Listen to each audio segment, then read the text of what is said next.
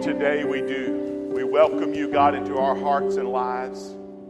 We ask you, God, to do what only you can do. Lord, everything that's happened in this service, God, has been dedicated to give you glory, to honor you, to lift you up. And our prayer is that everything that happens from this point forward till we walk out of these doors, God, be anointed and led solely by you. Let it be your voice today that speaks into our hearts. Let it be your power and your anointing that changes our lives. Because, God, that's what we need, Lord. We need your life change in us. And even in those moments, God, when we think that we don't, those are the moments, Lord, when we need it the most. And so have your way today. Have your way in our hearts. Have your way in our lives. Do, God, what only you can do. And Lord, we will give you all the honor and the glory for it in the mighty name of Jesus. Would everyone together say amen? Would it be okay to just give him one more ovation of praise today? Amen.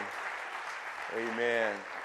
God bless you. It is so great to see each and every one of you on this beautiful, warm Sunday morning. Has anybody sweated any the last couple of days? Anybody just had a couple little beads of sweat pop on your brow? Uh, I have had just a couple, so I'm trying to stay in nice, cool environments. Aren't you thankful for air conditioned church? You know, this could be like, we could be living in the 20s right now. We could be having church under an old brush arbor right now with sawdust on the ground and no air conditioning. It'd be good then too, wouldn't it, Brother Troy? But I tell you what, it sure is nice in this air conditioned building. Isn't it? We, we thank the Lord for all He did in the 20s, but I'm thanking the Lord for what He's doing now, and I thank the Lord for that cool air that's blowing on us too. Amen. It is great to see all of you today. I, let me just say something right here. The last couple of Sundays, we've been talking about recalculation, recalculation, rerouting Anybody had to reroute in your life before? You ever had the GPS speak to, to you and say, at the nearest place, make a legal U turn. In other words, you've done something wrong, or either I have found a better way for you. A couple of Sundays ago, we talked about how we deal with recalculation in our lives and when, when changes come and we have to make course adjustments. Uh, and then last week we discussed and talked about how that sometimes God will do a recalculation in our lives. It's not Him changing His plan, it's Him readjusting us to align us with His plan. And I had actually intended on moving to step three of that today and uh, discussing how that other people can recalculate us sometimes. Anybody ever had that happen before? You, uh, it wasn't your fault. It had nothing to do with what you were doing, but there were some, of, uh, some other people's decisions that caused you to have to recalculate. We're going to have to put that off a Sunday or two because uh, about 7.30 this morning, I really began to feel some things very heavy and deep in my spirit. I just wonder if there's anybody in this room today that walked in here, and you can just be honest before God, honest with yourself, and honest with this church family that loves you today. Say, I came to church today in need of a miracle in my life. Would you raise your hand? God bless you. God bless you. You come in here today needing God to do something supernatural in your life. Just last night, we were over at St. Francis with CC and Jackie Kimball. Jackie's on a ventilator right now. She started having some major respiratory issues. Her body not dispelling the carbon dioxide, and, and uh, things are beginning to take a turn for the better. Thank the Lord for that. But I promised CC that this family today would be lifting them up and lifting Miss Jackie up in that hospital bed, and we're just believing the Lord to do a miracle in her life. And I want to talk a little bit about that in just a minute, but I'm asking you as a church family to, to join with me and join one another as we lift up Jackie Kimball today. And for a few moments this morning, I just want to talk about miracles.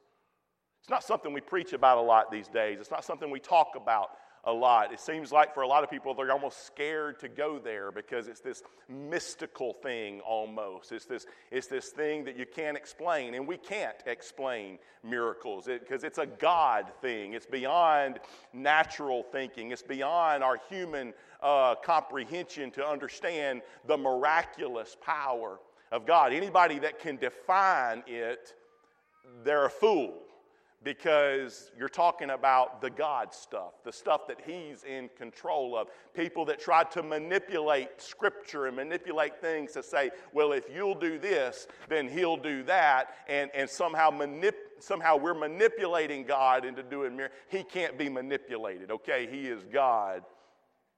I'm going to reference two miracles one from the Old Testament, one from the New Testament, and I truly believe with all of my heart today that we still today in 2019 we still serve a miracle working God. That I believe with all of my heart that, that the same God that split the sea, the same God that, that raised the dead in, in the Gospels, the same God that we saw demonstrated through, through, the, through the miracle working power of God that we saw demonstrated through the apostles long after the death, burial, and resurrection of Jesus Christ is the same God that is at work today. He is, he is the same yesterday, today, and forever. I think many times, though, we miss the miracles of God in our lives because of our human preconceived notions that we have about this subject. Many times, when we begin to speak of miracles, when we begin to pray for miracles in our lives or in someone else's lives, we become guilty of being very results oriented. Uh, we love the sensational. I, I want to see the end result. I, I, I want to see the cancer completely gone. I, I want to see the marriage completely restored. And we're, we're so focused on the results of the miracle that we miss what God is doing in the process. Because many times the miracle is not even really the result. The miracle is what is happening in me. The miracle is what is transpiring, what, how God is growing me, what He is speaking to me, the revelation that He has given me that I'm going to carry with me after the results have come and gone. And then when I enter into the next phase, into the next season of my life, there is going to be a whole new me that wasn't there before I went through that great tragedy or that trial or that loss or that sickness. But we're so results oriented and, and, we're so, we're looking for the sensational. And I, I'm praying for this to happen. And until this happens, until I see this picture displayed in my life, God's not really working. He hasn't really done anything. He hasn't answered my prayer. I, he's not doing the, he's doing miraculous for, things for everybody else, but he's not performing the miraculous for me. And so I'm praying. I'm praying to receive the healing. I'm praying to receive the, uh, and see the deliverance happen in my life or someone else. I'm praying for the provision until, until the check comes in the mail, so to speak. I haven't really seen God work. He don't care about me. He's not working in my life. He's working in everyone else's life because I'm looking for the result. I'm looking for the end thing. And sometimes I believe a lot of times, I'll speak for me, I believe, that I limit God when I do this. I limit the power and I diminish God's power down to the size of my biggest problem at the time. What I do in those moments is, is I just shrink God down in my mind. I shrink him down to the, to the size of whatever the biggest issue is I'm facing at that moment. Because what I'm saying is, is if I can just get through this situation, if I can just see this situation turned around, then we'll know that God serves on a great big throne and He is working on my behalf. It's been my experience when praying for people, when being in a in an environment of believers and praying for situations and circumstances that sometimes people will receive instantaneous healing or deliverance in their lives. I've seen it happen. I've experienced it. I've experienced it in my own life where simply by calling on the name of the Lord, praying the prayer of faith, believing and trusting God, God comes and He just works the miraculous. I've seen it happen. It works, it happens. But then there have been other times. There have been other times when it was a lifelong struggle. It was, it was years and sometimes even decades of having to battle through and trudge through issues of life and cares of life. And every day lifting it up to God and saying, God, I'm trusting you. I'm believing you. I'm asking you to turn this situation around. I'm believing you for a miracle. And we've preached that you have to have faith to receive a miracle. Nothing wrong with that message because we do need faith. We, we've got to have faith. Faith is a key component we must have in our lives truly to receive anything from God. Yet in Scripture, we've seen where Jesus healed people who had no faith at all. What do we do with that? What do we do with the fact that there was people who weren't even believers and Jesus walked up to them and healed them? It's almost as if the healing what, what was there to provide or establish or build faith in the individual. It's almost like the healing was the first thing and then the faith followed. What do you do with that? And then on the other hand, I've seen sometimes where there's these great prayer warriors, these mighty men and women of faith, and they have believed and they have prayed mighty prayers of faith. And yet, yet the disease, the battle that they fought with that disease, was lost in the natural. And they died. Or the one they prayed for died a natural death. And I think it's this kind of teaching, this type of teaching that says that we've got to have a lot of faith to believe for a miracle. I think this kind of teaching can be very dangerous at times. Because if we're not careful, and I've seen this happen so many times, we'll begin to just have faith in our faith. We teach you got to have faith. You got to have a lot of faith. You got to you got to believe. You got to have faith for it to work, for it to happen in your life. And so what we do is then we start trying to muster up more faith. And if I can just believe more, if I can just have bigger faith, if I can have more faith, if I can have faith like Diane Timms has, then I'll be able to really see God work in my life. And so what I'm doing now is I'm putting faith in my faith instead of putting faith in my God. If we're not careful, that's the, that's the line that we'll begin to cross. Sometimes the miracle comes when we have nothing left in the tank. Sometimes the miracle comes when I'm at the bottom of the barrel, the very empty barrel, looking up. Sometimes the miracle comes when I've lost all hope. Sometimes, let me just go ahead and tell you, the miracle has come in my life when all of my faith was gone. Can I just be honest today? There have been moments and times in my life when I didn't even believe anymore. I didn't have it within me to believe. I was so depleted. There was nothing left in the tank that I couldn't even muster up that little bit of faith, and the miracle still came. Am I the only one that's had that happen in their life? Sometimes the miracle comes when every one of the preconceived ideas I had of how God was going to deal with the situation was exhausted. God, I just knew you were going to do this. God, I just knew that you were going to turn this situation around. God, I was believing and I knew I had faith to believe and I knew that this thing was all going to turn around for my good and you didn't do it. Or can I just put a little line on there that maybe I didn't say to him? You didn't do it the way I thought you were going to do it. Let me just say right here that I will never stop praying the prayer of faith over every situation and circumstance in all of our lives. I will never stop declaring God's promises and God's word over every sickness, over every disease, over all depression and oppression that any one of us in this room might face. I will never stop believing God for the impossible because I believe that the things that are impossible with man are always possible with God. And let me just say that my prayer may not always align with his plan, but it will always align with his power. We serve an all powerful God. I will never stop praying the prayer of faith.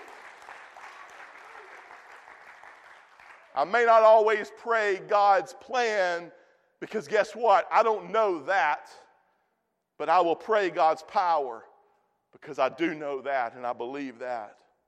There's one thing I've learned about miracles as I've studied God's word, and it's this miracles are messy.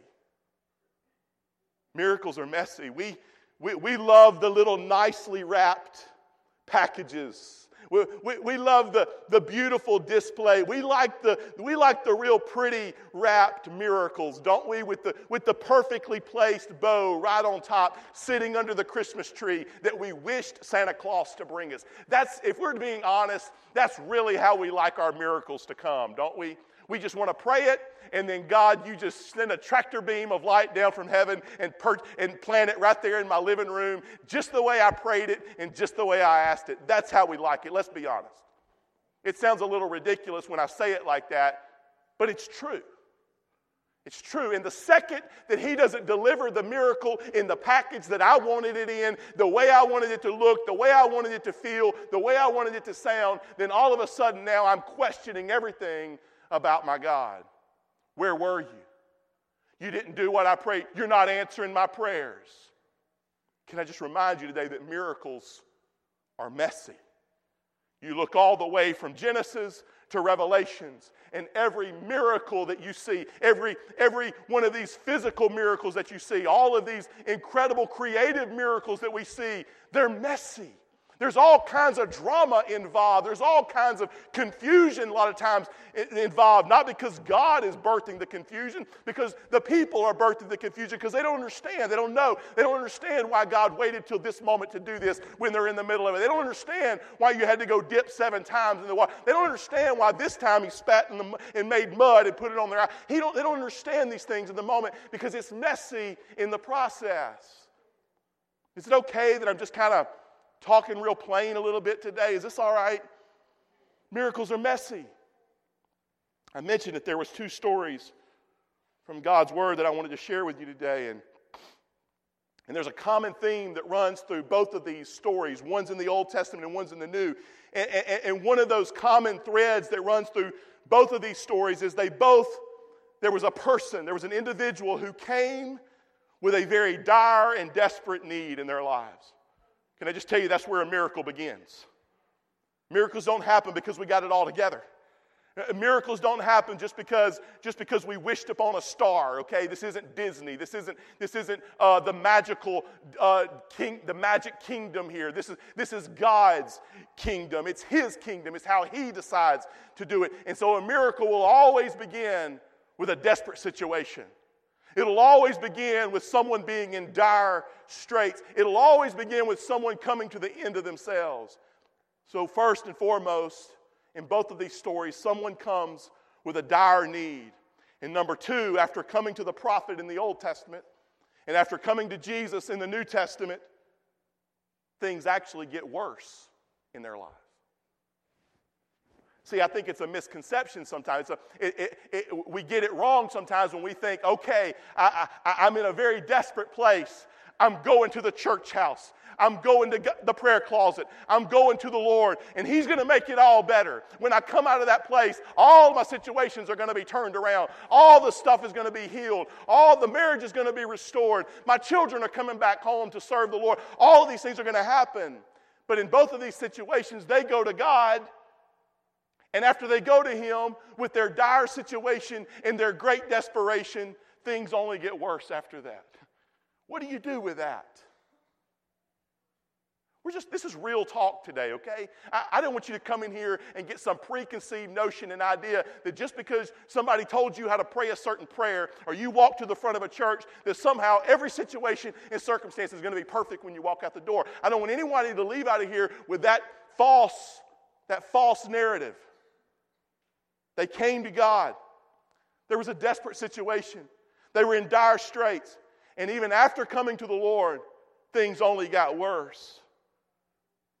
This story in the, in the Old Testament, I've actually preached from it many times, and it's found in 2 Kings chapter 4. Many of you will be familiar with the story, and it's a story of a widow. And obviously, by the story, you read that her husband has died, and it's evident it's evident that he didn't leave his family in very good financial situ- a very good financial state and now she's here as a widow with two sons and she has no money. Her husband is gone and now the creditors are about to take her two sons as slaves to now work off the debt that was incurred, incurred before. And now in great desperation she comes to the prophet of God, Elisha. And in 2 Kings chapter 4, it says, A certain woman of the wives of the sons of the prophets cried out to Elisha, saying, Your servant, my husband, is dead. And you know that your servant feared the Lord, and the creditor is coming to take my two sons to be his slaves. So Elisha said to her, What shall I do for you? Tell me, what do you have in the house? And she said, Your maidservant has nothing in the house but a jar of oil. Then he said, Go borrow vessels from everywhere, from all your neighbors, empty vessels. Everyone say, empty vessels. Do not gather just a few. And when you have come in, you shall shut the door behind you and your sons. Then pull it, pull it into those, pour it into those vessels, and set aside the full ones. So she went from him and shut the door behind her and her sons, who brought the vessels to her, and she poured it out now it came to pass when the vessels were full that she said to her son, Bring me another vessel. And he said to her, There is not another vessel. So the oil ceased. And then she came and told the man of God, and he said, Go sell the oil and pay your debt, and you and your sons live on the rest. The first thing that we notice in this text is that this woman, she had to come to her end. She had already lost so much in her life. She was already grieving. She was already in so much pain. And she had already lost so much, but now she was about to lose everything that was precious to her, everything that mattered to her in her life. I think for most of us, we need to see the miraculous hand of God in our lives, but we don't want to come to our end. If we're being honest today, we want to see God turn the situation around. We want to see a miracle. We want to see it all work out. We want, we want to see the package delivered on our front step, but we don't want to come to our end. This lady had come to her end. I will just tell you today that I have experienced the miracle working power of God in my own life. But can I just tell you that when I experienced that, it did not happen until I came to my end in that particular area of my life.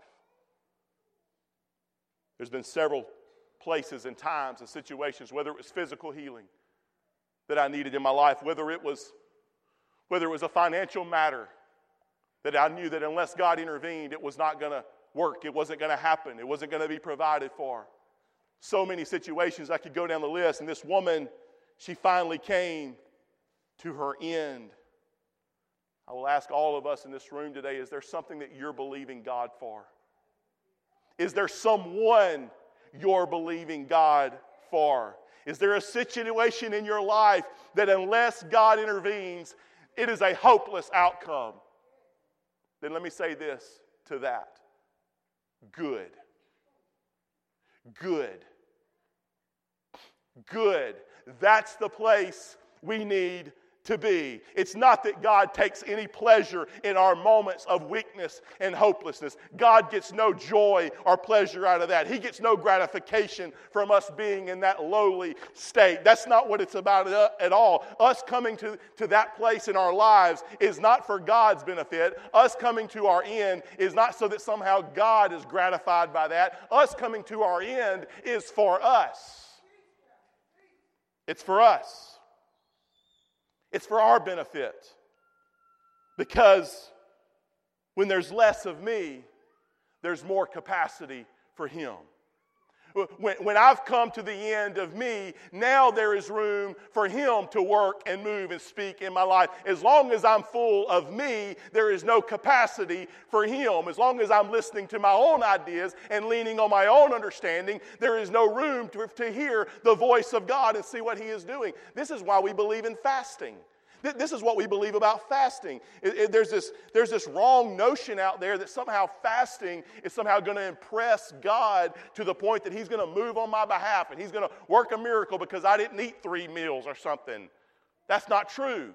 Fasting is not for God. It doesn't do anything for Him. He doesn't get any joy out of seeing us starve ourselves or anything like that. Fasting is for me. It's because when I push back the plate or when I sacrifice something in my own flesh and my own desires, whether good, bad, or indifferent, whatever it is, whenever I begin to do that, it changes me. It begins to empty me. It begins to bring me to a place where I'm receptive to what God is already doing and speaking.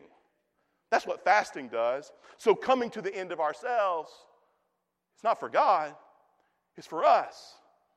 If we want to see the power of God demonstrated in our lives, we have to come to our end because miracles are messy. The next thing that happens in this story is Elisha asked her a question. He says this He says, What do you have in the house? This is, an, this is a very interesting question that I think that you would ask someone who comes to you in a very desperate place, in, in, in dire straits, with a great need in their life, and you're going to answer their question with a question that says, What do you have? Wait a minute, prophet.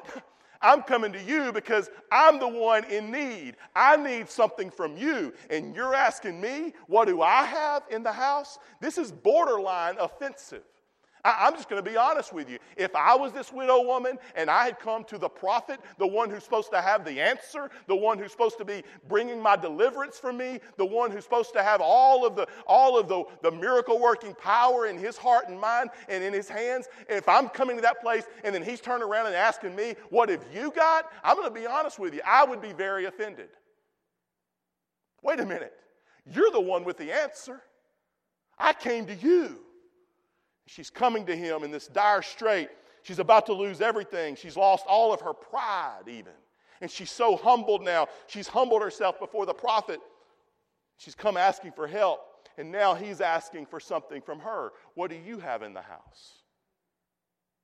Can I just tell you, and I remind you again today that miracles are messy. Miracles don't work the way we want them to work. Miracles aren't these pretty little packaged gifts the real miracle is what happens in the walking it out season of our lives. I'm 44 years old. I've been serving the Lord my entire life. I, have I've spent the majority of my life in kingdom service and ministry and doing what I believe was what God had called me to do with my life and, and living a very fulfilled life in that. But I, I can tell you that, that I have had some, I've had some bumps in the road. I've, I've had some hurdles to have to try to jump over. I've had some hoops to go through in my life. I've had some tragedy happen. I've had some loss. I've had some broken-hearted moments. I've had lonely moments. I've had all of these things that's happened in my life. And I'm, can I just tell you that our faithful God worked it out every time? Can I tell you that, that the result came every single time? Can I just tell you that His miracle working power happened every single time? But can I tell you what I'm carrying with me today is not the testimony of the result. What I'm carrying with me today is what happened in the hallway from A to B. Visiting with C.C. Kimball in the ICU waiting room last night, we began to reflect on some previous sermons. And you've heard me say it a million times before. Sometimes we're in this place and we know that God is going to do that, and He has spoken that, and that's the promise that's over there. And, and, and, we begin to make that bold move, and we're, we're moving out of our comfort zone and, and our place and our security blanket, and we're beginning to move toward the place that God is calling and, and the promise that He has for us. And then all of a sudden, that door slams shut, and the lights turn off, and now we're walking through a dark hallway. And it's in that dark hallway that we're having to learn to trust God. It's in that dark hallway that I can't see two inches in front of my face, but I, I'm leaning on one who can, and I'm trusting Him to take my steps for me. And with every step, I'm looking to Him and I'm leaning on Him. It's hell in the hallway. It's hell in the hallway. Miracles are messy, but can I tell you, that's where the miracle happened. Eventually, I was opened up to the promise. Eventually, it all, the, eventually the, the prayer was answered. Eventually, the promise came. Eventually, the dream came to pass. But in the hallway is where the real miracle happened. Walking it out. So Elisha asked this very desperate woman, What do you have in the house? What I love about this woman so much is her response. I, I, love how she responds. She didn't get offended like I would, like most of us in this room would. She simply began to do inventory of what she had in her house. Isn't that amazing? She said, I don't have anything. Oh, wait a minute. Let me just think about what is, it, what is in my house. I don't have anything. I'm starving. My children are fixing to die or go to the creditors, and I don't know what we're going to do. But wait a minute, I do have something in my house. It's not much, but it is this little jar of oil. I, I, love that because where most of us would have walked away offended, pouting, God, why didn't you? You could have, you should have. She did inventory. I'm going to tell you what I need to do sometimes, what all of us need to do sometimes, is we just need to begin to do inventory. We need to quit being so self consumed sometimes. God, work this miracle for me. Do this thing for me. I need this. God, I'm desperate. God, please. Oh, God. And we just need to stop and say, wait a minute. I'm still breathing. I'm still living. God, you're still blessing. I don't like everything in my life.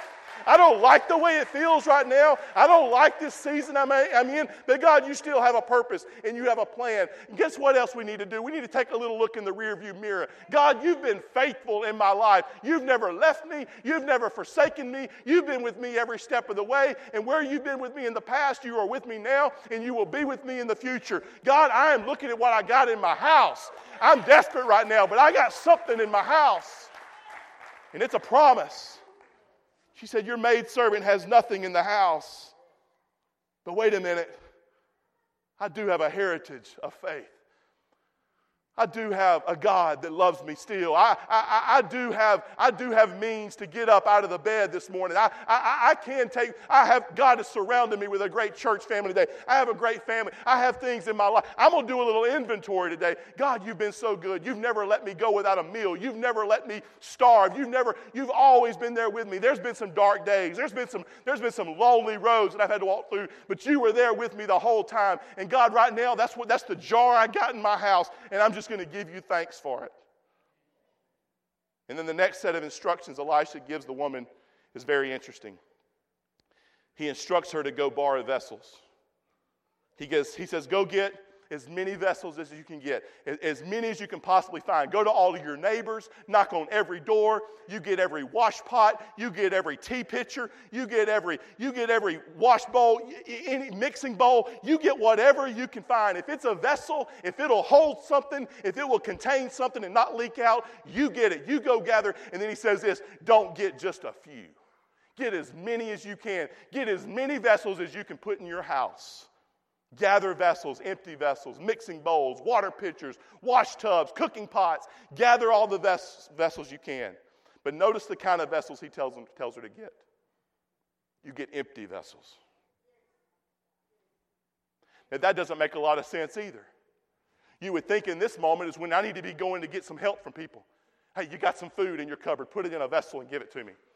You got some flour? Our house is empty. Would, would, you help me out? I'm in need. Too many times, I think we're looking to the natural resources to try to f- find the need, to be get the need filled in our lives. And all the while, God's saying, No, you just need to fill your life with emptiness. Go get empty vessels. I can imagine what the neighbors were thinking.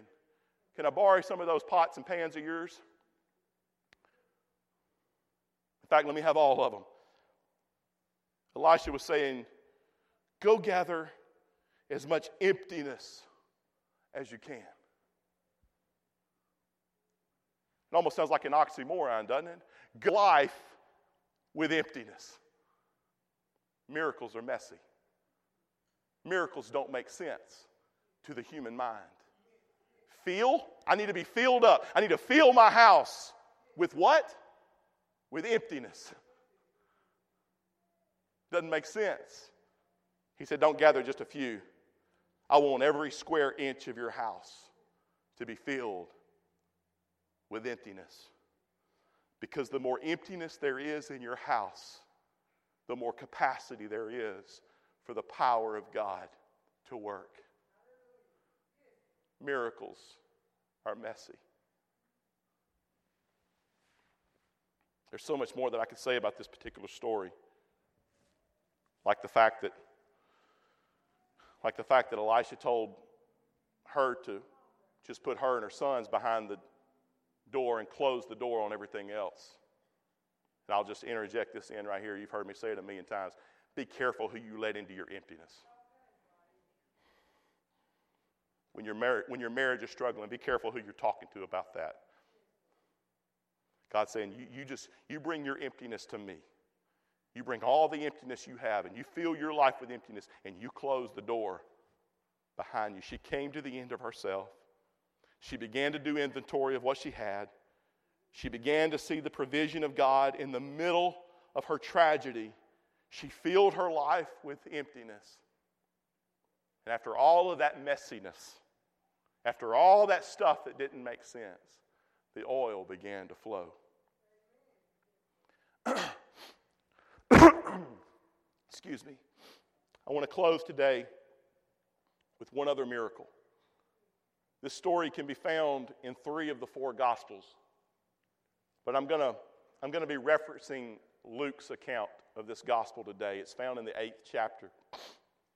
Please feel free at some point to go back and read this story. But for time's sake this morning, I'm not going to read the entire story. It's pretty lengthy.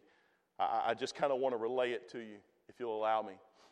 Jesus is going among the crowd and he's, he's doing miracles and he's teaching to throngs of people and, and, and he's a popular man and in the middle of all that, there's a man by the name of Jairus. The Bible says he's a ruler of the synagogue. And he comes to Jesus in a very desperate place in his life.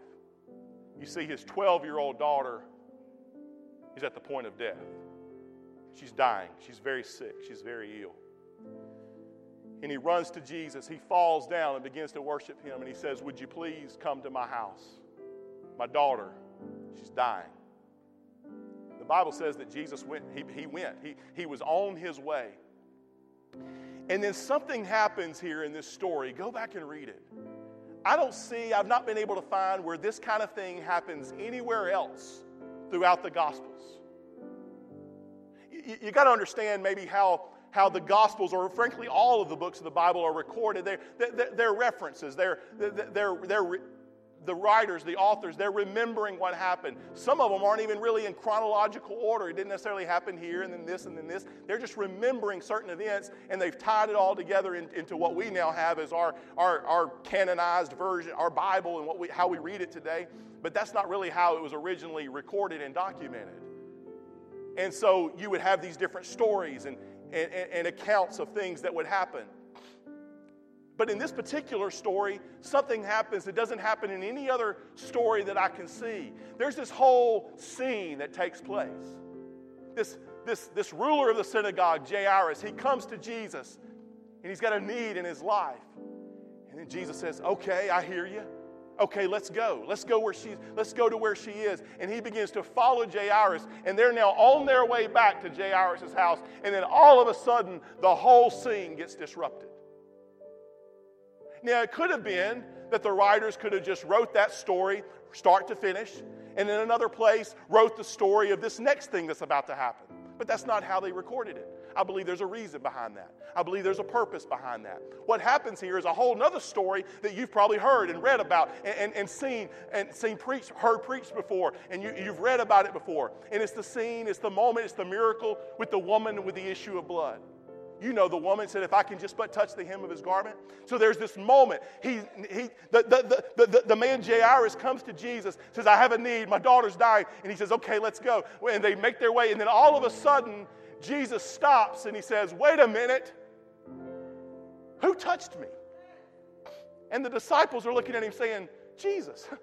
There's, there's hundreds of people. Everybody's bumping into you. What do you mean, who touched you? And he said, I felt power leave me. I felt virtue leave me. And then you read the backstory in this whole same chapter, you can read it. This woman, she had this, she had this issue of blood. It was a very, I hate to say it this way, but it was, it was a very graphic disease. It was a, it was a very, uh, uh, at that time would have been a very, uh, what's the word I'm looking for?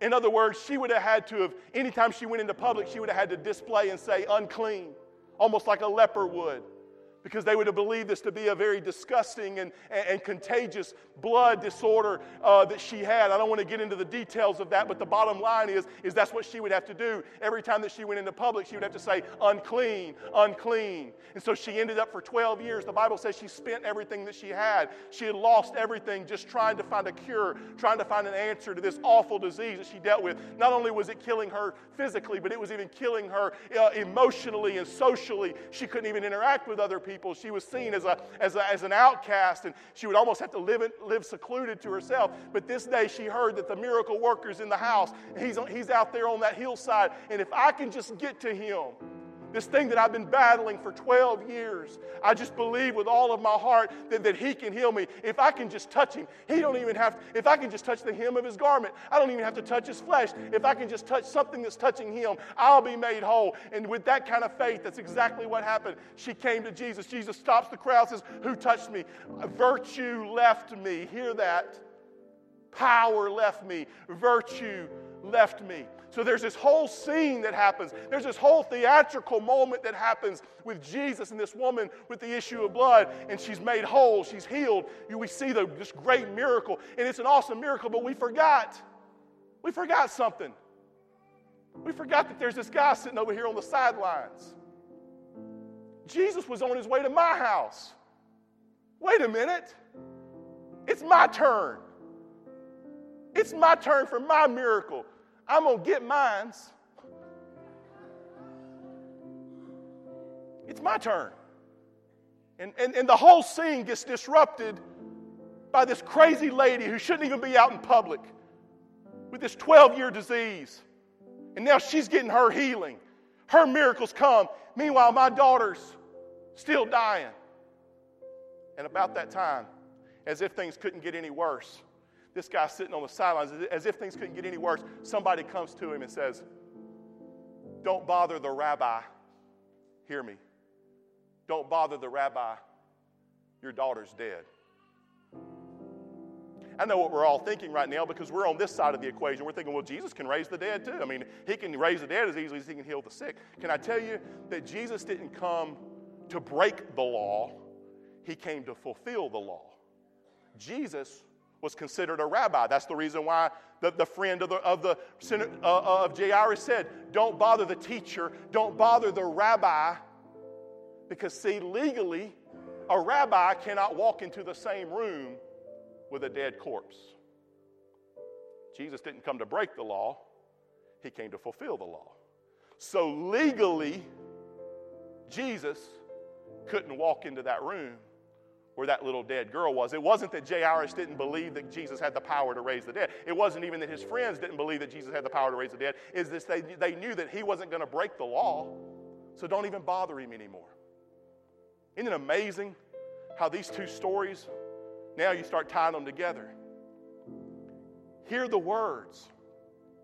When this woman touches the hem of his garment, Jesus said this He said, Virtue left me there was a transfer that took place. Now, because this woman who was unclean touched me, now in the eyes of all of those looking on and judging, they now see that I'm unclean because I've been touched by the unclean. And there was a transfer that took place. And he took her impurity and he gave her wholeness and healing. It's a picture of the cross. Jesus was prophesying the cross. I take all the pain. I take all the impurity. I take all of the sin. And you are now made whole and healed because of what I did. And so now, in the eyes of all of the religious leaders and all those who would judge him, they now say, Oh, he's unclean now. And this woman who had an issue of blood for 12 years he took on 12 years of impurity. He took on 12 years of sin. He took on 12 years of uncleanliness. And now he's able to walk legally into a room with a 12 year old dead girl and he raised her to life. Let me tell you something. Stand with me, if you will, today, and I want to remind you of something before we go today. You may have been like Jairus, and you might have been standing on the sidelines. You might be standing there right now. Your world is falling apart. You got more questions than you have answers. And then it's as if things went from bad to worse. Can I just remind you that the miracle working power of God is still at work? It ain't over till He says it's over. It ain't over till He says it's over. Your story isn't finished yet. If you're still breathing, you still have purpose. If you're standing here in this place today, it's because God ordained you to be here in this place today to hear this word, to know that it ain't over for you. It ain't over for your marriage. Though you thought you thought it was over, you thought there was no way this thing can ever be healed, and God is doing what we cannot even see. He's working this 12-year transfer thing, and it's all happening. Meanwhile, you're just sitting on the sidelines like Jairus saying, "What's going to happen with me. I thank God for that. I'm glad it's happening for them. But what's going to happen with me? Miracles are messy. But the miracle work, the miracle worker never changes. His plan never changes, and he's working all things together for good in our lives. The very first miracle of Jesus, the very first one, the wedding at Cana water to wine. We love that story, don't we? But you know what? That, even that miracle was messy. They ran out of wine. They needed wine. Ever been out of wine before? It's a tragedy. You have to call one of your Methodist friends, say, Go to the store and get me a bottle of wine and bring it to my house. Because if you're Baptist, you can't go yourself. You know the difference between a Baptist and a Methodist in the liquor store, right? The Methodists will speak to you. The Baptists will run for the bathroom. No, I'm just kidding. I'm just kidding. We digress. They ran out of wine. Can I just tell you that Jesus, certainly there were vessels there that, that Jesus could have just spoken and said, Be wine. And the wine was in those empty wine vessels that they just poured all the other wine out of. Everybody already drank. He could have said, Go as, as, uh, as the prophet did to the, to the widow, said, go, go grab some empty vessels and let's pour, let's, let's see some water, some water turn to wine. But no, he asked them to go get the water vessels. A lot of times we miss this. These were the vessels that were filled with water, that as the guests arrived at the wedding for the party, for the reception, this is the place where they would wash their hands and their feet. Get a picture of those vessels for a minute.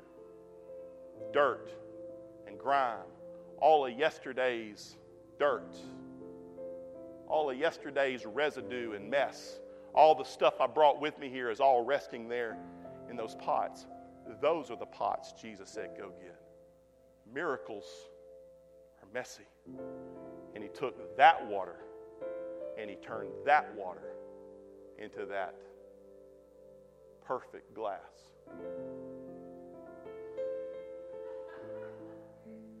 Of Pinot Noir. And that's what he does with us. Miracles are messy. It's 11:53. I thought I was going to be quicker today than what I was. But is it okay if we take about 5 more minutes today? And the reason I ask that, I ask your kind permission for that today is because I just believe that there are some people in this room today that are needing a touch from the Lord. Can I tell you, you're in a safe house? You're in a house full of people that's all, we've all found ourselves there. Some of us are living there right now. This is a hospital. This is not a country club. We're not here to impress one another. This is the place we come with all of our burdens. This is the place where we come with all of our cares, with all of our sickness, with all the things that we're worried about, and all the stress, all the, all the stuff that we're heavy laden. This is the place we come with it, and this is the place we leave it. And this is the place we find the answer and the cure, and it's in Him. Miracles are messy, but I want to tell you something the miracle worker is here to meet you today. I can't promise you that your situation is going to be different when you leave, but I can promise you this you will be different when you leave. And isn't that really all that matters anyway? Because the situation is going to work out. It's going to all happen. It's going to be fine, I promise you. But we need to be good. That's where the miracle is. And then whenever when it does all work out and, the, and everybody comes together and everybody's joyful and everything's happening and the bills are paid and all that, you're not going to be looking back and saying, "Boy, the check came in the mail, cha-ching." You're going to be saying, "God, you were with me even when it was messy." That's the miracle.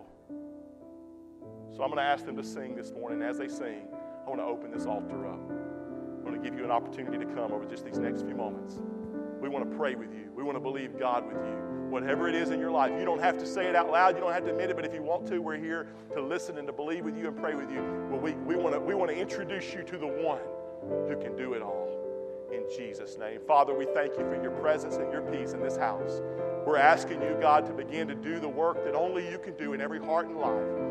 We believe that this moment and this day is, is, is divine destiny for some people in this room. God, I ask for your comfort, your peace, your healing power and grace and restoration and deliverance, God, to begin to happen in lives in this moment, in this hour, in this day. And we thank you for it in Jesus' name. Amen. Amen. These altars are open. We invite you to come today in Jesus' name.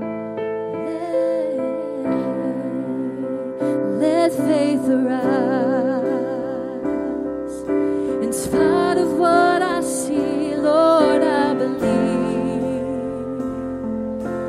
Help my unbelief, I choose to trust you. No matter what I feel, let faith arise.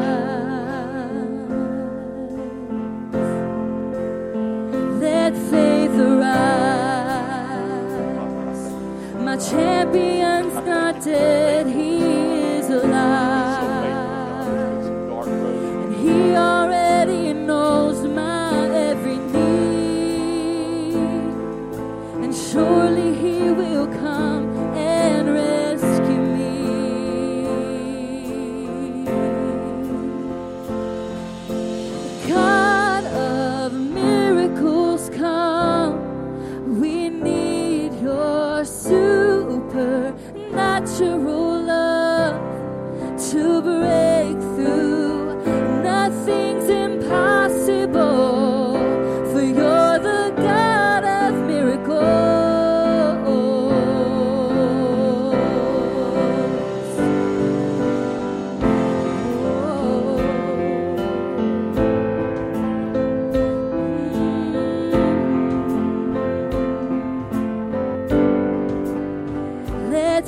arise and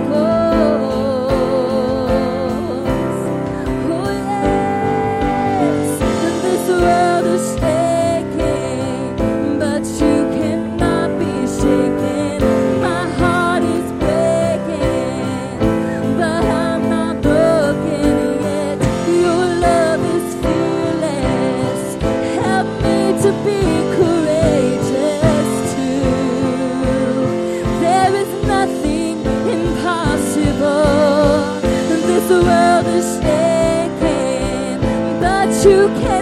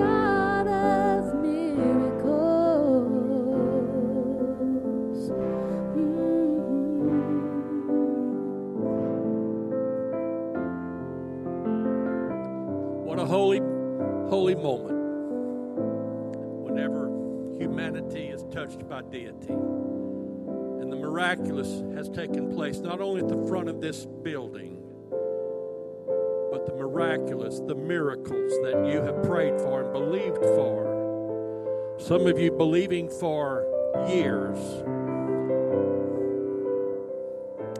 So we've released our faith and we've opened our hearts and our hands to receive the beautiful miracles that God has prepared. I do believe this that middle of everything that's happened here today, we've released our pains and our hurts. We've released our brokenness to His hands so that He can mend and put back together. In the name of Jesus, I speak that. Now, Father, it's with a thankful heart that we close this meeting. Full of gratitude for the word of God that's been spoken. Full of thanksgiving for the presence of God's love and kindness and goodness that has filled this room today. As we leave here, we humbly, humbly ask that you go with us. Let us not soon forget what we have experienced in this house, but may the Holy Spirit linger long in every everyone's life. And we thank you for the victories that have been won here today and the miracles that we will testify of in our tomorrows. For all good things have come to us through Jesus Christ, and it is in your name, that precious name, that healing name, that we pray over all that are here today as we leave. Amen and amen. God bless you. Go in the peace and the love of God.